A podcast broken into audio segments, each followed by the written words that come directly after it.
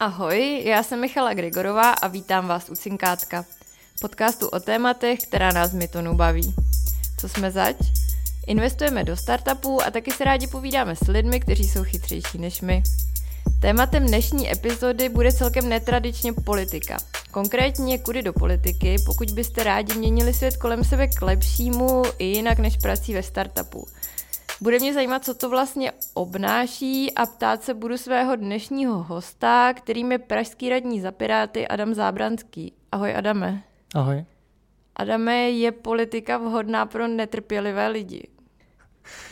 Těžká otázka na, na začátek. Eh, myslím si, že úplně ne, protože to jsem za těch devět let, co jsem v politice zjistil, že spousta věcí, byť eh, třeba někomu z ní jako uh, úplně jasný, že by se třeba měly změnit nebo dělat jinak, nebo prostě jenom udělat, tak to typicky trvá mnohem díl, než by člověk čekal a rozhodně díl, než by chtěl.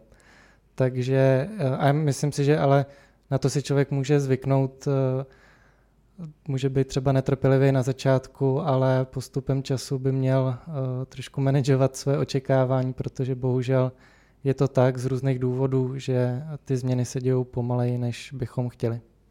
Ty jsi mi tady odpověděl na moji další otázku, jak dlouho už jsi v politice. Říkal jsi 9 roků. Kolik je ti let? Je mi 29 let. Já jsem vlastně se stal členem strany v 18 letech už a do politiky jsem se dostal ve 20 letech, kdy jsem se dostal do pražského zastupitelstva. Kdybys věděl to, co víš teď, šel bys do toho znovu a šel bys si stejnou cestou? Určitě bych šel znovu do politiky, protože mě ta práce dost naplňuje. Myslím si, že má smysl a nevidím moc jiných oblastí, kde bych se mohl angažovat a kde bych měl takový dopad, jako můžu mít teďka. Cestu bych asi zvolil stejnou. Když jsem kandidoval do pražského zastupitelstva, tak to byly první volby, kde jsem vůbec mohl kandidovat. Já jsem se celou dobu spíš zajímal víc o celostátní politiku nebo o evropskou politiku, ale řekl jsem si, že zkusím ty první volby, který, kde můžu kandidovat a vyšlo mi to. Postupem času ale vlastně ten můj zájem o město roste a mám čím dál víc pocit, že to je opravdu důležité, to, co se děje na té úrovni eh, města v té komunální politice, ač je potřeba říct, že ta pražská politika není už úplně komunální politika, protože Praha je velké město a uh, má to mnohdy ty rozhodnutí, co děláme v Praze, dopady i celostátní. Dá se politika na tom levelu, co jí děláš ty, dělat part-time? A ještě navazující otázka, dá se politika na nějakém levelu dělat part-time, aniž by to ztratilo smysl nebo dopad? Na té úrovni, mm, kde jsem já, to znamená, že jsem radní největšího města v Česku, se určitě nedá politika dělat na part-time, ač bohužel realita je taková, že spousta politiků to dělá. Eh, já jsem vždycky razil to, že eh, když eh, někde mám full-time job, tak ho mám dělat na full-time. Obecně řečeno si myslím, že je možný dělat politiku na, part-time na některých úrovních, třeba na v nějakých menších obcích určitě jo, nebo třeba když je člověk řadový zastupitel, uh, tak, uh, tak si myslím, že to je slučitelný s nějakou prací nebo třeba podnikáním. A můžeš i jako řadový zastupitel, řekněme v nějakém menším městě nebo obvodu, něco změnit k lepšímu? Jsem přesvědčený, že jo. Hodně teda záleží, když je člověk v opozici, tak hodně záleží na tom, kdo je v té koalici, kdo to město řídí na spoustě obcí mám pocit, že to vedení toho města dává prostor i třeba opozičním zastupitelům uh, řešit nějakou věc, kterou, uh, kterou chtějí řešit, um, ale jsou i obce, kde to vedení je úplně zkostnatělý a jede si jenom jako s, s, svoje zájmy, svoji politiku a pak je to mnohem složitější něco reálně změnit. Uh, v takovém případě je ale pak možný Eh, opravdu kontrolovat, jak město hospodaří a podobně a snažit se třeba skrz média vytvořit nějaký tlak na změnu. Je taky možný potom se snažit eh, vyburcovat tu komunitu. No, někdo třeba motivuje i místní občany, kteří vůbec nejsou eh, v zastupitelstvu, aby chodili na ty zastupitelstva a tlačili, tlačili ty změny ze spoda. Teď se zeptám prakticky, přijdu za tebou jako tvoje známa a budu se tě ptát, hele Adame, já bych ráda do politiky, ale nemám s tím vůbec žádnou zkušenost, nevím vůbec, co začít, znám samozřejmě svoje uh, politické preference, vím, že by mi třeba vyhovovalo víc začít na lokální úrovni, kam mě pošleš?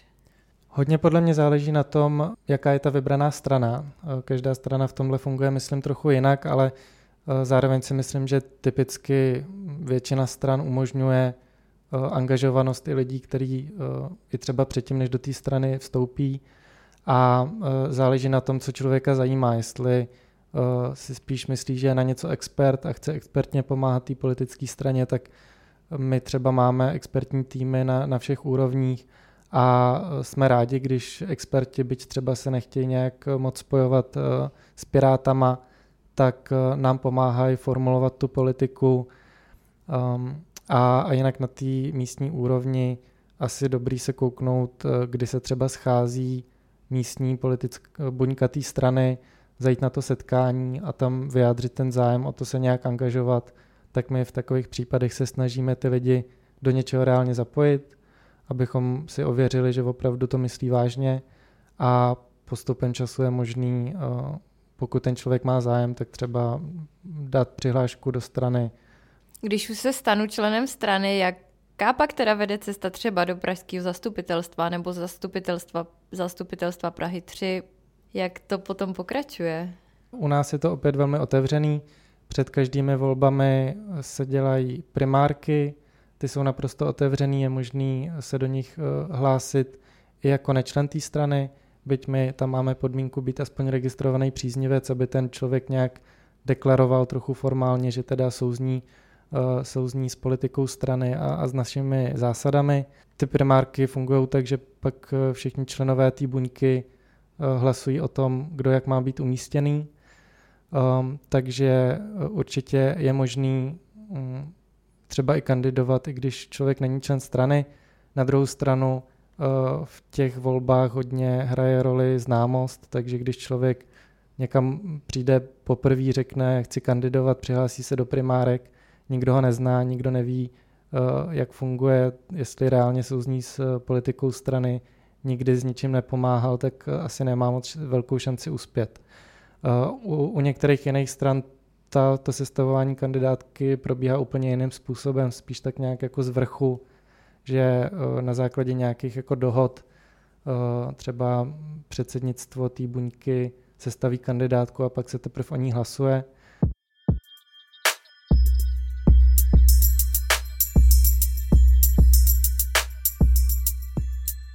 Může ti pomoct, může celý ten proces urychlit tvoje známost ve smyslu, že máš třeba dobrý jméno a dobrou pověst biznesu? Myslím si, že jo, protože uh, samozřejmě členové strany při tom sestavování kandidátky zohledňují nějaké kompetence těch lidí a když je evidentní, že ten člověk jako je kompetentní, je třeba úspěšný podnikatel, tak, eh, tak má šanci se dostat eh, na, na horu do tý, na tu kandidátku.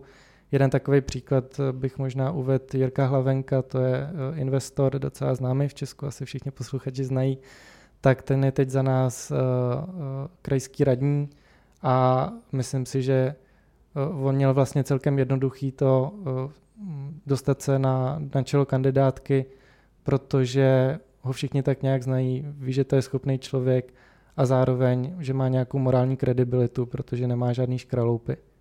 Máš pocit, že je v politice dostatek mladých lidí? A teď je velmi ošemetně, jak definovat mladého člověka, ale máš pocit, že jich je tam dost? Určitě ne.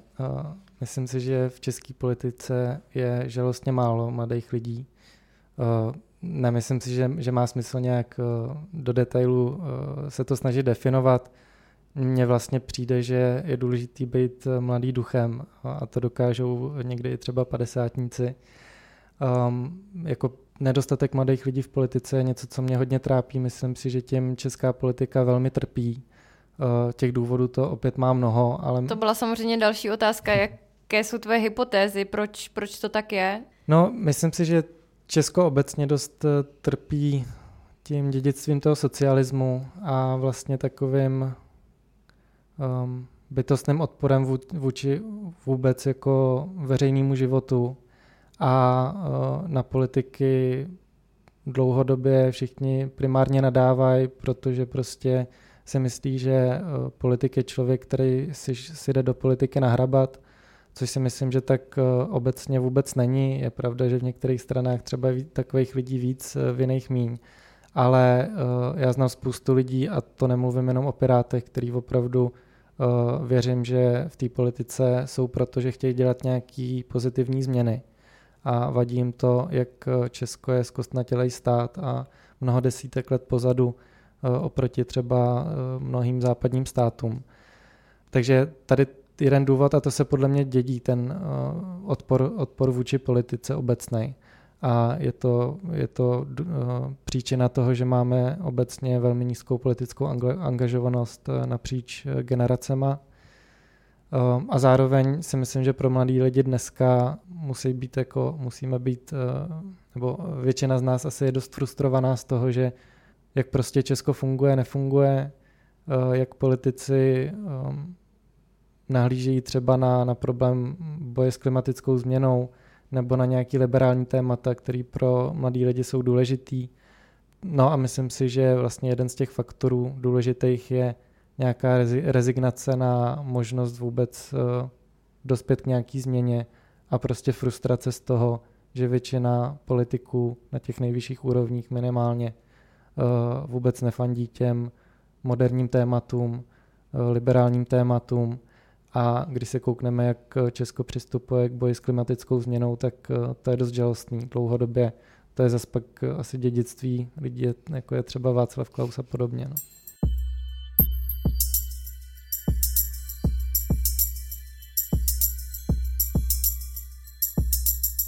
Tady by možná pomohla nějaká motivace. Ty jsi v politice už 9 roků, jsi tam uh, v docela důležité roli. Co to by se povedlo za tu dobu změnit? Na, na, to, na co ty jsi pišný třeba za poslední roky z toho, co, na čem jsi pracoval? Uh, jedna věc, na kterou jsem hodně pišnej, tak je to, že jsme vybudovali systém sociálního bydlení v Praze, kdy zrovna sociální bydlení je něco, co Česko skoro nedělá, skoro nikde. Máme nejmenší podíl sociálních bytů na počet obyvatel eh, ze všech zemí OECD. A víme, že prostě v Brně začali před asi osmi lety dělat nějaké pokusy a uh, inspirování ze zahraničí, tak uh, právě budovat reálně systém sociálního bydlení. Na Brno pak navázalo pár dalších měst, jako je třeba Ostrava, který to zkoušeli nějak v menším měřítku. Osvědčilo se to, ukázalo se, že i v Česku sociální bydlení funguje, takže eh, vlastně tyhle města, tyhle první vlaštovky vytvořily dobré podmínky pro to, abychom, eh, já když jsem vlastně se před pěti lety stal radním pro bydlení, tak eh, jsem mohl říct, už nepotřebujeme dělat další experimenty nebo nějaký krátkodobý projekty v malém měřítku, víme, že, že to funguje, tak pojďme vybudovat eh, celý systém eh, sociálního bydlení, což jsem taky udělal. Udělali jsme to úplně z nuly, předtím Praha vůbec sociální bydlení nedělala. My jsme vybudovali ten systém a za ty čtyři roky jsme vytvořili největší systém sociálního bydlení v Česku, řádově největší. Pronali jsme nějakých 450 sociálních bytů, mezi nimi třeba 130 matek samoživitelek, dostávali jsme rodiny z ubytoven a z azylových domů do bytů a uh, v těchto 450 sociálních bytech dneska bydlí nějakých 500 dětí, který díky nám vlastně vyrůstají v prostředí běžného domova, který jim umožňuje zdravý, uh, zdravý růst a zajišťuje jim dobré podmínky pro vzdělávání a podobně. Jsem na to hrdý. A dneska vlastně stát vytváří už asi na počtvrtý zákon o, o podpoře v bydlení, a eh, ten systém, který chce stát vytvořit, eh, se velmi inspiruje v tom, co jsme my vytvořili v Praze. Můj pocit je, že k tomu, abys mohl být dlouhodobě úspěšný pražský radní, k tomu potřebuješ asi tým, že jo, jak, jak, jak tohle to funguje? Kdo ti pomáhá třeba směrem k médiím, eh, s organizací času? Jak moc se na tomhle tom pak podílí strana nebo ten konkrétní politik? Jak tohle to prakticky funguje? Eh, zase v různých obcích je to různý. Praha je velké město se 100 miliardovým rozpočtem, takže uh, my naštěstí máme to nastavené tak, že každý radní má svůj sekretariát, Já tam teď mám jedna, dva, tři a půl lidi, myslím, tři a půl úvazku a to si sestavuje ten radní. Co je náplní práce těch lidí?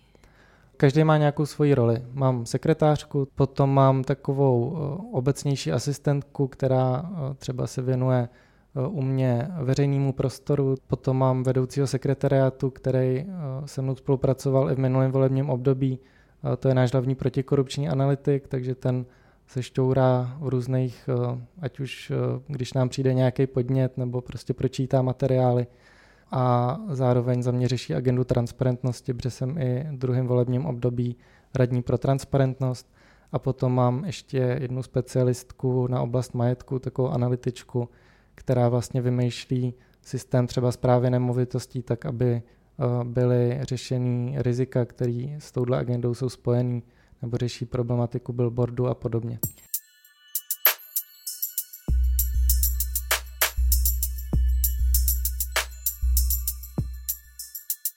To zní jako docela zajímavý joby, i když přímo člověk nechce být politik, tak to furt zní, že si docela blízko dění a máš taky možnost ovlivňovat věci k lepšímu. Já jsem třeba vůbec netušila, že takovýhle pozice existují. Jo, myslím, že to můžou být docela zajímavé práce. Eh, je těžký na, eh, na takovouhle pozici najít eh, opravdu kompetentního člověka, protože bohužel teda ty platové podmínky nejsou úplně jako expertní. Mně se naštěstí podařilo vytvořit tým lidí, kteří jsou do toho nadšený, vnímají to jako svým způsobem veřejnou službu a jsem vlastně rád, že, že jsem ty lidi vybíral formou otevřeného výběrového řízení, protože nikdo z mého sekretariátu vlastně není pirát. A kdo ti, kdo ti pomáhá s media relations, PR? Protože to je asi taky dost důležitá součást. Určitě jo, my máme takový PR tým, který máme vlastně sdílený, jeden tým pro, pro celou, pro všechny pirátský radní. Zároveň na, na magistrátu funguje taky odbor komunikace, takže to je nějaká ta úřednická rovina, který uh, pomáhají se psaním tiskových zpráv a podobně. Máme lidi na, na sociální média, protože to je prostě pro ty politiky klíčový komunikovat to, co dělají. Mě to za stolik nebaví, protože radši pracuji a když někdo, když vlastně věnuju čas na tu komunikaci, tak to je čas, který nevěnuju práci, ale bohužel je to tak nastavený, že to prostě politik musí dělat a, a já to vnímám tak, že mým cílem není za čtyři roky odejít, mým cílem je dlouhodobě mít možnost eh, měnit, eh, měnit to město k lepšímu a k tomu je prostě potřeba, aby, eh, abych byl znovu zvolený, aby my Piráti jsme byli znovu zvolení, takže proto mě vlastně přijde v pohodě část času věnovat i na tu komunikaci. Jaké lidi bys ty, rád, bys ty osobně rád v politice viděl a moc jich tam není? Určitě v politice nikdy nebude dost lidí, kteří opravdu tam jsou eh, v té politice prostě proto, že chtějí měnit svět okolo sebe k lepšímu. Pořád, ať si nemyslím, že to je většina, tak pořád hodně politiků a hodně lidí, která se okolo politiky uh, motá, tam prostě nejsou uh, z čistých úmyslů a minimálně z části to vnímají jako možnost se nějak uh, buď finančně obohatit, anebo aspoň hromadit nějakou moc. A myslím si, že by bylo skvělé, kdyby právě lidi, kteří fakt upřímně chtějí měnit svět okolo sebe k lepšímu, tak aby šli do té politiky, protože když na to rezignují s tím, že přeci v politice všichni krad, eh, kradou a jsou tam ze, ze zjištných důvodů, tak tam bude víc lidí, kteří tam opravdu jsou, protože že, že si chtějí něco nahrabat. No. A tím mladí duchem teda. Určitě, jo, eh, to, to určitě, aby v politice bylo víc liberálních lidí a víc lidí, kteří uvažují dlouhodobě, protože ono je to trochu daný tím čtyřletým politickým cyklem, ale dneska čím dál tím víc je potřeba řešit ty dlouhodobější hrozby, dlouhodobější problémy eh, nebo dlouhodobější změny k lepšímu. A na to je věnovaný velmi málo, eh, velmi malá část toho politického úsilí. Protože když si vezmeme třeba no, problém státní zprávy, nějaký zkostnatělosti, naprosto perso- neschopnosti v té personální oblasti celého státu a všech obcí a podobně, tak zreformovat tu státní zprávu tak, aby byla efektivní, tak to znamená, že když se to povede, tak ty výsledky budou vidět třeba za pět nebo spíš za deset let. A prostě moc, není moc politiků, který jsou ochotní věnovat to ohromné množství svého času, energie a nějakého politického kapitálu na to, aby vyřešili věc, která bude mít pozitivní dopad za deset let. Um, takže určitě obecně lidi, kteří uvažují dlouhodobě, jsou ochotní věnovat, uh, věnovat svůj čas řešení problémů, kde, kde neuvidí výsledky za dva roky, tak uh, víc takových lidí do politiky. A určitě, určitě je potřeba víc politiků a političek, tak to je vlastně další, další faktor. Určitě bych uh, byl rád, kdyby v politice bylo víc, víc žen i na těch významnějších pozicích a byl bych strašně rád, aby v politice bylo víc lidí, kteří nejsou úplně ideologicky zaslepený a jsou ochotní třeba měnit své názory na základě dat a lidí, kteří budou chtít dělat datově podloženou politiku. To je důležité třeba v těch ekonomických tématech, ale třeba i v oblasti dopravy. Jako my máme tady neustálou kulturní válku. Mně to přijde úplně směšný, jako jestli v Praze dělat lepší infrastrukturu pro kola, nebo jestli upřednostňovat eh, hromadnou dopravu v určitý automobilový, tam, kde prostě jsou v nějakém přirozeném konfliktu. A my tu vedeme úplně jako nesmyslnou kulturní válku, ale když se koukneme na západ, tak třeba Nizozemsko si velmi důsledně vyhodnocuje, jakou efektivitu má eh, jako investice do, tý, do rozvoje cyklodopravy, a mají prostě velmi dobře spočítaný, že se to tomu státu vrátí několikanásobně. A realita je taková, že když eh, máte město, jako je třeba Praha, která má nějakou omezenou geometrii, nějak eh, eh, nejde prostě postavit deset dalších pruhů někde, tak je jasný, že aby to město fungovalo, tak musí upřednostňovat, upřednostňovat ty prostorově efektivnější druhy dopravy, protože jinak ty silnice budou pořád zasekaný. Zároveň za posledních 20-30 let se z několika násobil počet aut, co jsou v Praze. A je jasný, když mám, že když máme pořád stejně velké silnice, tak eh, se tvoří zácpy.